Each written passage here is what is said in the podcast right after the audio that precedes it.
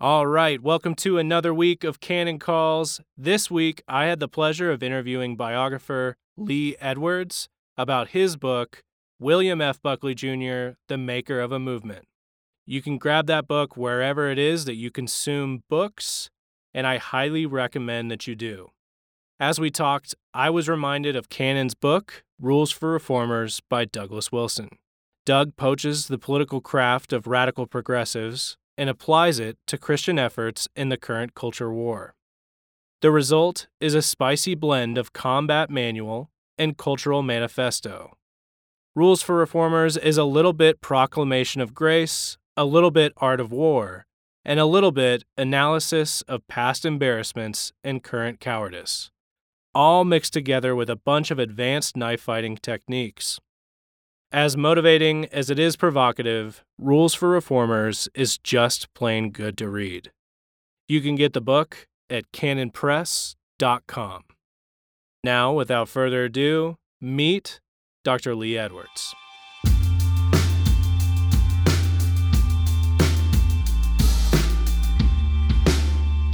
All right, now welcoming on special guest Dr. Lee Edwards, Distinguished Fellow in Conservative Thought at the Heritage Foundation and a leading historian of American conservatism and the author or editor of 25 books. Mr. Edwards, thanks so much for coming on. Jake, my pleasure. I love to talk about Bill Buckley uh, night and day. That's right. So, we are talking about your book, William F. Buckley Jr., The Maker of a Movement. Also, Mr. Edwards, I was going to tell you this CV of yours goes on for many paragraphs. I th- I think you deserve a well-earned break. well, let's let's give your your listeners a, a break. okay, perfect. So, as I mentioned, William F. Buckley Jr., the maker of a movement. the The subtitle there is interesting.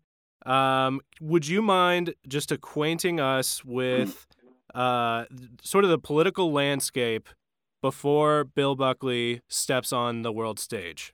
Right, right. Well, Jake, it, it is uh, something that was really depressing. Uh, the, what we had back in the in the 50s, uh, before Bill Buckley started National Review in 1955, what we had was what I call a conservative wasteland. Uh, there were no few, there was no Heritage, no Cato, no Rush Limbaugh, no Fox, no National Review. I mean, it really was a wasteland. You had a few isolated outposts in various towns and cities, perhaps a professor here, perhaps a, a, a reporter there, a journalist there, perhaps uh, a somebody who who might uh, do some political uh, action. But it really was a wasteland to the extent that Lionel Trilling, uh, the number one leading liberal intellectual of the day said, "Well, conservatives don't don't really have any ideas, and when they do, they express themselves in irritable mental gestures." so that was that was the contempt and the disdain for of which uh, conservatives were held back in the in the early 1950s. Yeah. So, eh, as far as the conservative movement goes, sounds like not a lot going on. What was the political landscape in terms of uh, what what was going on then? What what were what was popular? Maybe what ideas were uh, largely held then? Right. Well, uh, on the first of all, there, there really was was no conservative movement. There was no no conservative uh, presence, articulated presence in Congress. 1952, uh, uh, Robert A. Taft, who had been sort of the leading conservative for a number of years, tried to get the, the nomination and lost, Republican presidential nomination, and lost to a war hero, Dwight David Eisenhower. Uh, Ike's uh, philosophy was he called himself a modern Republican. Uh, in other words, let's let's take government and try to manage it more efficiently, more effectively. Was good on foreign policy. Uh, we had no wars, but on domestic policy, uh, he and the people around him were totally indifferent to any kind of a of a governing conservative uh, approach to things. Right. Can you can you maybe describe briefly how the New Deal uh, still played a role in politics in that day? Well, of course, uh, the New Deal started by Franklin Delano Roosevelt in the 1930s. Uh, he, uh, Franklin Delano Roosevelt, a liberal Democrat, was the first president in our history to say, quote, that the government has a responsibility, and that was his word. It was a responsibility for the welfare of its citizens. We'd never had anybody say that before, uh, not even Woodrow Wilson back uh, when he was trying to put through his progressive plan. So that was the beginning of let's let government handle our problems. Maybe it might be economic, they might be social, they might be cultural, but it began with the idea of a new deal and the government having the responsibility and beginning to create all of these programs, which of course eliminated the need for individual freedom and responsibility, a core conservative concept. And even in, in the 1950s, the New Deal was still there, accepted and implemented by the Democrats, and also accepted by, by Republicans. Rowling was said, well, we, we just can't anything about it. We just have to accept it, sort of go along, and maybe we can trim a little bit here and there. But basically, there was no opposition, philosophical opposition to to the New Deal and to what Franklin Delano Roosevelt had started some decades before. Right. Right. So all, all of that's happening. Uh, in the book, you cover, uh, however briefly, but a very interesting childhood of Buckley's. Could you tell us about his relationship with his father and then maybe how education played a role between the two of them? Well, Bill was was his father. There were nine. There were nine little Buckleys, or ten, and uh, there were uh, Bill was his fa- father's favorite. So therefore, his father paid paid special attention to him uh, and what his father believed. Then Bill believed. His father was anti-communist. His father was pro-capitalist, and he was a staunch Roman Catholic. Those are the three things which made a difference in Bill's uh, uh, growing up, his youth, and and his education. He was educated uh, in uh, in Britain, uh, in England, at a at a, at a private school. Um, he was then went to a, a prep school in uh, in America, uh, and then of course went went to Yale. Uh, he spoke French and Spanish before he spoke English, so okay. that was uh, his father very much of uh, wanting and to have a a not just only a, a smart, intelligent children, but also cultural children to have some appreciation for that. Uh, made them all have uh, piano lessons, learn how to to sail, uh, even learn how to fly uh, planes. So it was it really was a very uh, cultured and uh, and and one might say elitist culture and and family and environment in which Bill Buckley grew up.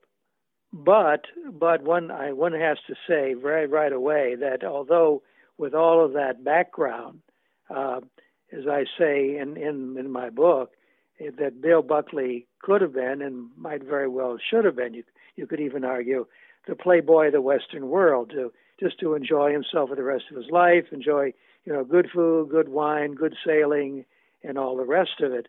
But instead, he chose to be the St. Paul of the conservative movement and spent 60 years of his life uh, proposing, articulating, and and defending the conservative philosophy. And that's to me is the is an extraordinary thing because how many of us of having all those advantages? Oh well, just the heck, I'm just going to enjoy myself. But Bill was driven by this idea of paying back what he had been given so handsomely, but also building on the philosophy of his father, that anti communist, pro capitalist, pro Christian, if you will, philosophy and belief. I think many folks, when they get to that part of the book, or maybe they're thinking in this part of the interview, uh, oh, Bill Buckley must have been just like had no childhood. And I, I really, reading the, that part in your book was I was uh, encouraged. It seemed like a very cool, like his dad, especially his parents, really built him into the ninja that we would later see on Firing Line or in his articles. he it, it, seemed like there was yeah. a lot of intention yeah. and he was he made good on all of that investment that his dad made. Well, Jake, you know, think about it. I mean, let's say that whether it's breakfast or lunch or dinner, there are these ten Buckley children, and there's a, the father encouraging them to debate, to discuss, to to interrupt, to to call this and call that, and so forth. And so, and the the the Buckley child who came out on top over and over again from an early age, even before he was ten or twelve, was was Bill. That he his ability to debate, his ability to articulate, his interests and ideas was all encouraged and, and blossomed under the uh, the the Buckley family uh, style of living. If America was such a wasteland in terms of conservatism before uh, before he sort of entered the world debate, who was it that influenced Buckley? Was was he sort of just a maverick, or or did he owe a debt to a few folks? Well, he certainly was a maverick, but uh, but I but I, I recount there were really four uh, intellectual influences on on Bill and the shaping of his philosophy, and they sort of come chronologically. Uh, when he was a teenager, uh, his father would invite Albert J. Nock, which I'm sure most of your listeners have never heard of. Uh, Albert J. Nock was an arch libertarian of the 1920s and 30s and 40s. Uh, wrote, among other things, a wonderful little book called Memoirs of a Superfluous Man, because uh, he felt that he was an individualist and this libertarian, and that this was going the other way from the certainly from the New Deal FDR style. Uh, so that uh, Reverend Nock, who had also been an Episcopal minister, uh, would sit there and have lunch and talking and debating with his father, Bill Sr., and there was Bill Jr., sitting there and listening and absorbing and learning the, the libertarian philosophy. So the first great intellectual impact on Bill was this uh, strong libertarian Albert J. Nock. Then, when Bill went to Yale, the most influential professor was a gentleman named Willmoore Kendall, who was a traditional conservative, somebody who believed in uh, majority politics who believed in the House of Representatives and Congress as being the most representative of the American mind. And so, uh, although there had been this libertarian influence, along came Willmoore Kendall and not only uh, taught Bill, but also helped to edit his first book, God and Man at Yale. Mm. So there was a traditional influence. And third came Whittaker Chambers, a a someone who had been a an American Soviet spy who had been part of a spy ring in Washington D.C. in the 1930s, uh, had stolen secrets from our State Department, then sent them off to Moscow, but then uh, had broken with communism uh, because of the Hitler-Stalin Pact of 1939, the Non-Aggression Pact of 1939, which precipitated World War II uh, and then became a strong, strong anti communist. Wrote a great book called Witness, which uh, uh, Bill admired, and then tried to get Mr. Chambers to come on board the editorial board of National Review. So here was this third strain. First, you had that libertarian strain, then right. the traditional conservative strain, and then the anti communist strain of, of conservatism of that day and this was all this was all these were the influences on Bill, and coming out of that, and the fourth influence was a gentleman named a Professor named uh, James Burnham, uh, who was a former Trotskyite, but had become an ex-communist, an anti-communist, but also was something of a what we would call a realist about politics, not looking for the the totally uh, 100% approach to, to politics, perhaps more a 70 or 80% approach. So these four men influenced Bill Buckley most the libertarian, the traditionalist, the anti communist, and the realist. And then if you think about it, and Bill did think about it and did say, well, if we're going to create a conservative movement, you've got to bring these different factions together. Hmm. And that was Bill's great genius, that he was this great fusionist. I call him a master fusionist of bringing together these different strains of conservatism and keeping them together. It's really remarkable. I want to come back to those last two men that you mentioned, but before that, I, for those who may not know, who only may be familiar with the guy sitting in on the firing line set, folks may not know that Buckley was a secret agent for for a few months. Can you tell us about yes. that? Well, yes. He uh, after graduating from Yale, thinking about what is he going to do now, uh, and uh, he had some friends who put him in touch with an operative of the CIA, and uh, and Bill was sent to Mexico City because he spoke Spanish fluently to be a, uh, a CIA agent in Mexico City. This was in the 1950s, I mean, when uh, before Castro, but there was certainly plenty of communism going on in Mexico. Um, and uh, he would report on, and he was a student, young still, so at the university there, he would report on what he heard from the more radical students, uh, and then would t- tell his handler in the agency what they were saying.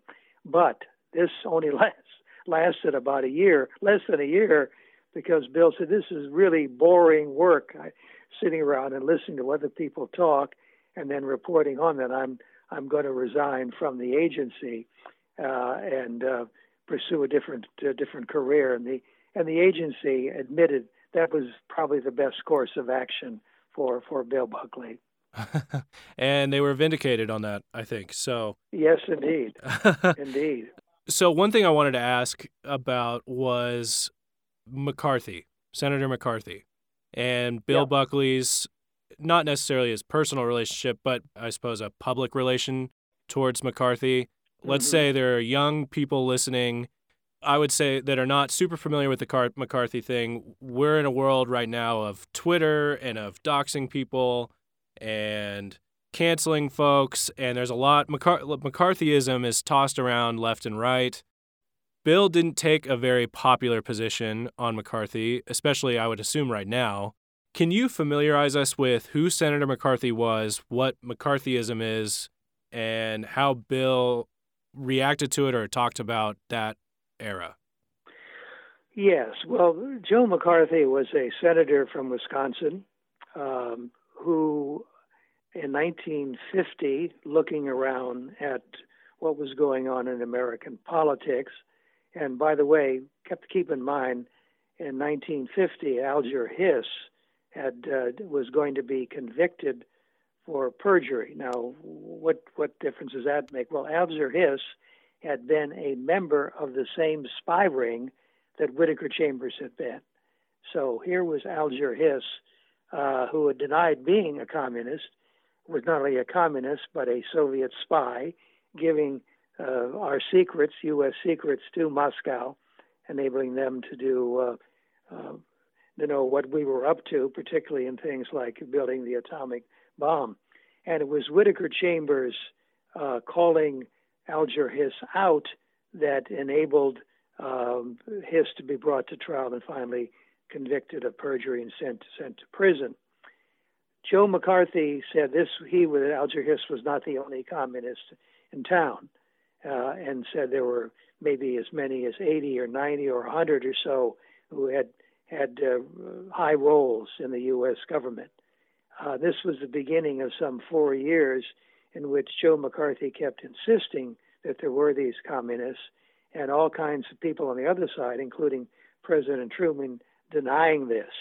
Um, uh, finally, um, uh, coming out of the some of the charges which Joe McCarthy had made, which were not always totally substantiated, uh, he was censured by the U.S. Senate, uh, and and McCarthyism was was sort of uh, denied any kind of a place at the at the table, um, and as being McCarthyism was making false accusations. Bill didn't buy that, and he wrote a book called McCarthy and His Enemies, along with L. Brent Bozell, in which he documented that, in point of fact, there were and had been communists high up in our State Department and having influence, and even in the White House as well. And so Bill was a defender of Joe McCarthy.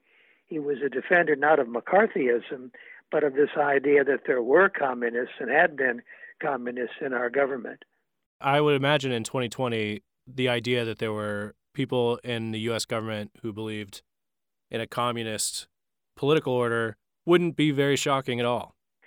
No, no. As a matter of fact, we know that there are all kinds of Marxist Marxist uh, connections right. uh, there with the uh, Black Lives Matter movement, which is tragic because that affects, I think, what I think should be a very serious consideration of of uh, racial relations in America. But all of a sudden, these Marxists are trying to take that group and take it in a totally different and I think dangerous direction.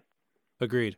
Agreed. Now, you mentioned Whittaker Chambers a few times. Um, there was an interesting section as uh, you mentioned Bill Buckley left the CIA, and a few people had encouraged him to start a magazine. And we know that magazine today is National Review.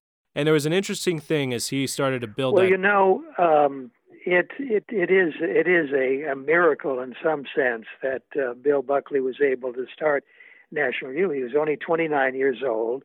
Wow. Uh, he was not that well known. He'd written a couple of books, but uh, who who was he? Who was this wunderkind to come along and say, "Let's start a uh, a weekly magazine"?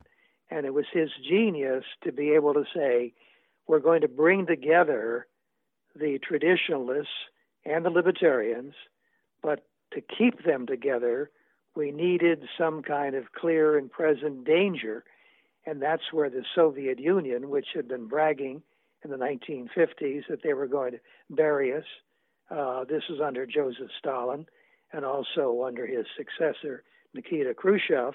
They were going to bury us, and that our grandchildren, Americans' grandchildren, were going to live under communism and not under capitalism.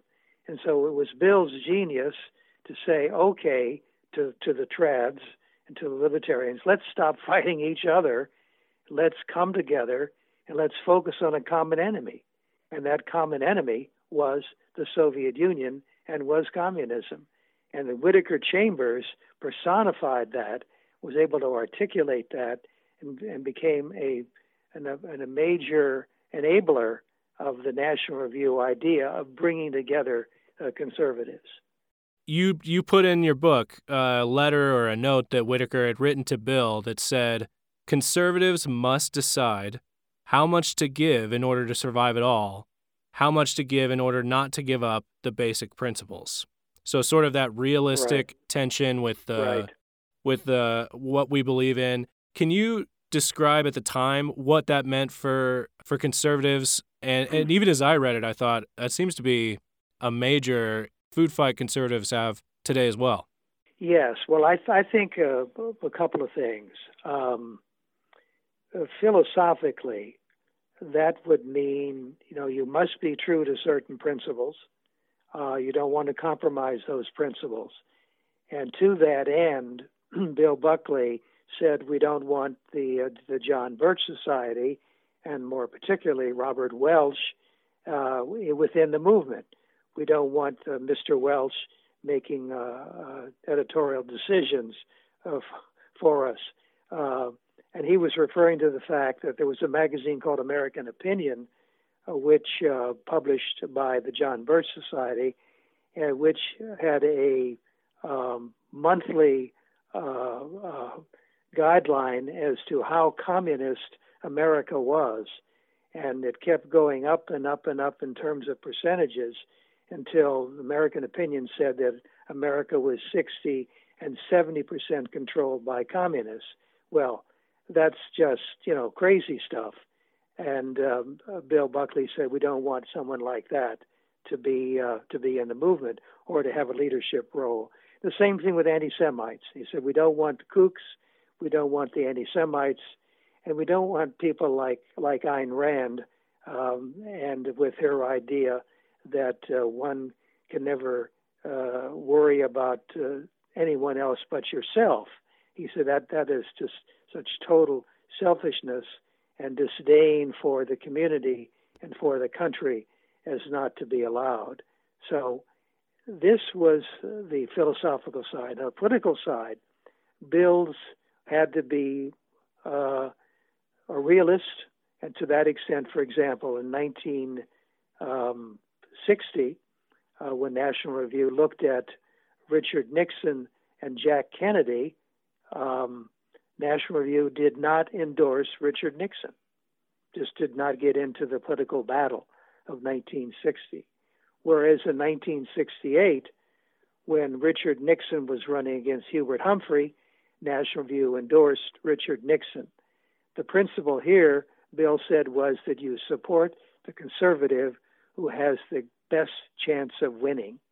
And I think that reflects the realism uh, that right. Bill became and that was um, uh, uh, urged on him by James Burnham.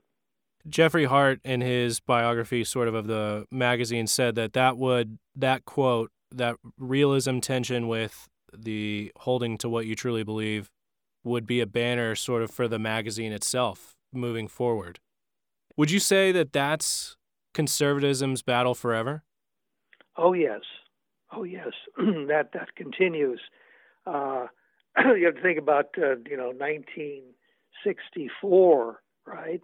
Uh, and Barry Goldwater. How realistic was it to back Barry Goldwater trying to get the presidential nomination and then trying to, get the presidency? But there was it, uh, whereas James Burnham even said, well, maybe is Nelson Rockefeller that bad a candidate? Uh, and and Bill would not have any part of that. That was going that was carrying realism too far. And this is where you must balance principle with politics. And so this was a continuing uh, discussion uh, into the present. Uh, is it not? You know, to what extent do you want to be principled, and to what extent do you want to be political? Do you think it's a unique problem to conservatism, as in the the left side of the political landscape doesn't deal with this question?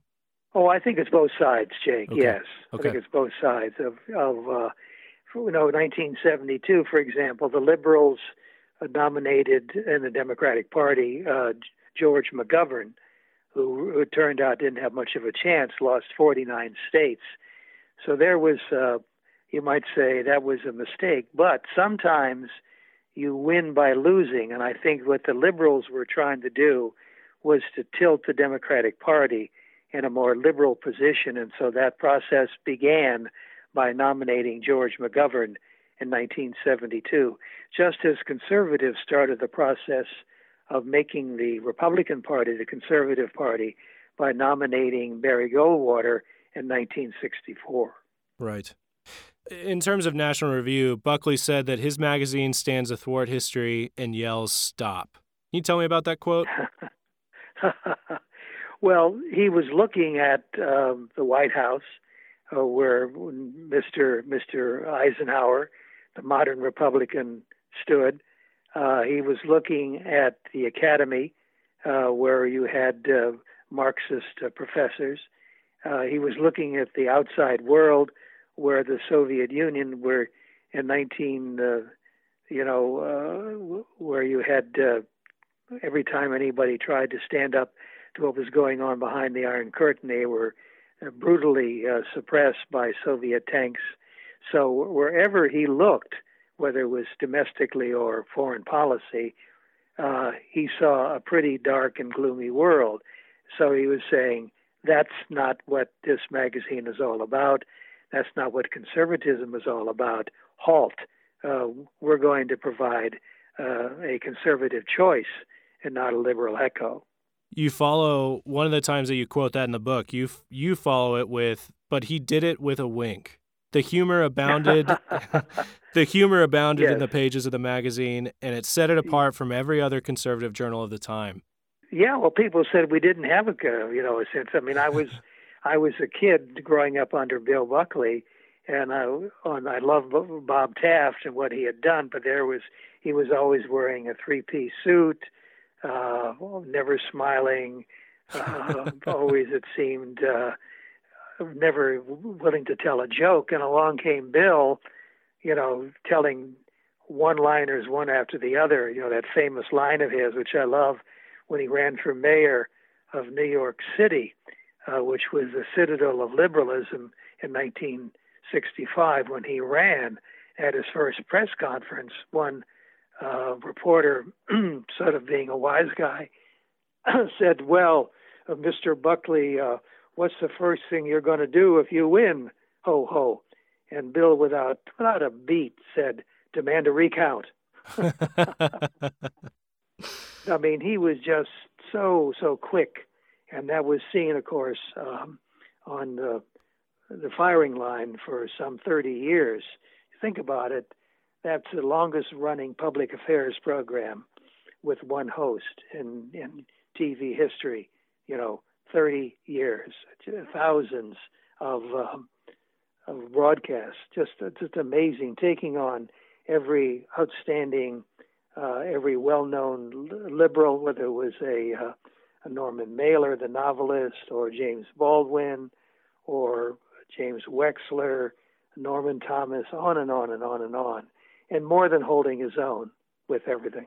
Absolutely, absolutely. The amount of guests from Tom Wolfe to Thomas Sowell, uh, Christopher Hitchens. Uh, yes.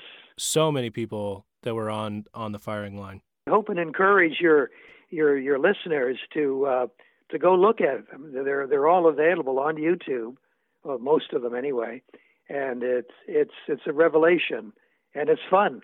Agreed, agreed. What was the reception of the magazine like? So, when National Review, I think it was 1955, when it dropped, uh, what was the re- right. what was the national reception? Well, I think it was it was good. Uh, there there always were you know conservatives being individualists to a fault. There were some critics, uh, but it, uh, it was so obviously filled a a gap uh, in terms of publications. But then I think people began to understand that what Bill had in mind was not just a magazine, but a movement and that's why I called him the maker of a movement. Right. That uh, National Review was a political act just as much as it was a a wonderful new uh, journal and and commentator on what was happening in America at the time. You mentioned uh, conservatives. There are a few being an individualist to a fault, and I appreciated and loved the the quote you offered uh, when T.S. Eliot wrote Russell Kirk about it. yes. And it, yeah. yeah. Well, I think that he that uh, I think I think something like uh, Eliot, uh, you know, a very distinguished, and uh, said, well, maybe perhaps a little too collegiate for my taste.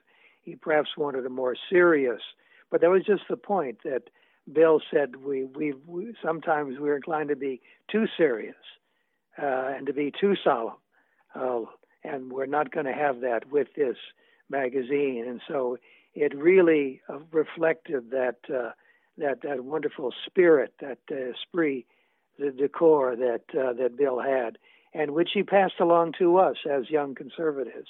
Uh, we're always going to be grateful to him for that. One of the things I love most about Bill Buckley was his wit and his overall good humor, getting away from sort of a shrill conservatism that has a furrowed brow um, and, and that's more centered on gratitude. We conserve things because we're grateful for them. Absolutely. There was a resurgence, uh, from what I could tell, in in Buckley after the documentary "The Best of Enemies" dropped, uh, which portrayed the debates Buckley had with Gore Vidal. I'm not mm. sure if hmm. you've seen that. Oh yes, I have. I have. Was that rivalry everything the documentary made it out to be? Well, I think it was pretty serious at the time, uh, and certainly uh, it got tremendous ratings for ABC, which presented at both the uh, uh, Republican and the Democratic uh, conventions in 1968. Um, Bill took it as more or less, at least at the beginning, just one more guest appearance, one more debate. But after um, he saw what uh, Vidal had done and how successful Vidal had been in raising certain questions and even throwing Bill off his game a little bit. uh, that he took it much more seriously the second second round, so to speak, which was at the Republican convention. But even there, for the first time, and really the only time that I'm aware of, Bill lost his cool, uh, called uh, Gore out, uh, lost his temper, uh, and was uh, ever after uh, embarrassed about that. As a matter of fact, he wrote a 20,000 word apologia, uh, which was published in Esquire following the debate. So it was it was not something that he was that proud of at all, and I think it just shows maybe just how uh, that he was he was just normal. Uh, it could be much more like most of us, uh, and not always in command of that uh, that wonderful temper and, and wit. Right. It's a fantastic doc. So if anybody, I don't know if which uh, streaming platform it's available on, but if you go look up The Best of Enemies, it is a great display of his wit and humor and quick wittedness and everything else. I'm curious, uh, as you look around conservatism today, is there anybody that you see out in the conservative movement that really is carrying the kind of freight that a Bill Buckley did that's that uh, is a is an influential conservative voice and who means it well, a couple of things, Jake. Uh, first of all, the, the conservative movement, of course, is much different than it was uh, back in, in the 1950s and 60s when Bill started right. National Review. There were only three three major strains at that point, branches of the of the movement. Uh, today there are what? How many? Half right. a dozen, maybe even a dozen. Right. Uh, so it's you don't really have any anyone who can sort of really uh, cover all of them and represent, if you will, all of them. So it's almost impossible to be the kind of fusionist that uh, Bill was at that point. Um, also, I think that needs to be said that Bill was unique, um, that he was uh, a polymath, that uh, he could do almost anything, and, then delighted in trying something new at the age of 50, saying, Well, I think I'm going to start writing novels and he did his Blackford Oak series, which were bestsellers for the next uh, 10, 15 years. I mean, how many people can, after spending the first 50 years, you know, being a serious political analyst, can turn around and and do fun spy novels, uh, thrillers, uh, as Bill did with the Blackford Oakes uh, series. So he was unique, uh, and I don't think that I think if you asked me, I could probably come up with the names of six people who are filling the role, which he did uh, in print, uh, in broadcast, uh, uh in books, uh, in, in lectures, and what have you. And maybe even if I gave you those six names, that wouldn't be enough. He right. was so very, very special. Agreed. Agreed. If you had to condense for people uh, two supreme traits that you personally enjoy about the man? You may have already covered him, but what would you, you know, your elevator pitch to the man on the street about why they should care about Bill Buckley? What would those two things be? Well, I think the, I would I would say simply that uh, he was somebody who who loved America uh, and who believed uh, that it was an exceptional nation, uh, who believed in the uh, the founding and its principles of limited government and individual freedom, and that he could articulate them better than anybody else that I ever knew.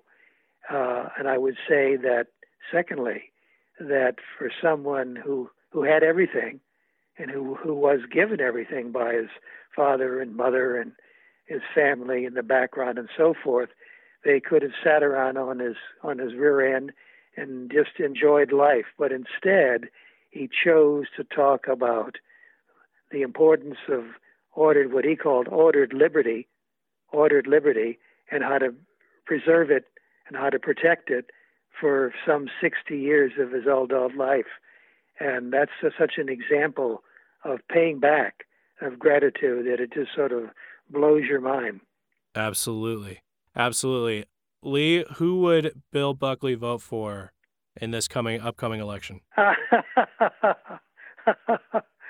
well, uh, I, I, in one sense, it's uh, I think it's pretty easy. Um, if if the choice is just between Biden and Trump, I right. think there's no question that he would be the realist, right? Right. He would be a realist, and he right. would go with Trump, who, for all of his flaws, and Lord knows he's got plenty of them, um, has also done some some good things. Uh, uh, whether you're talking about uh, tax reform or deregulation, uh, the problem of immigration, and know, right down the line.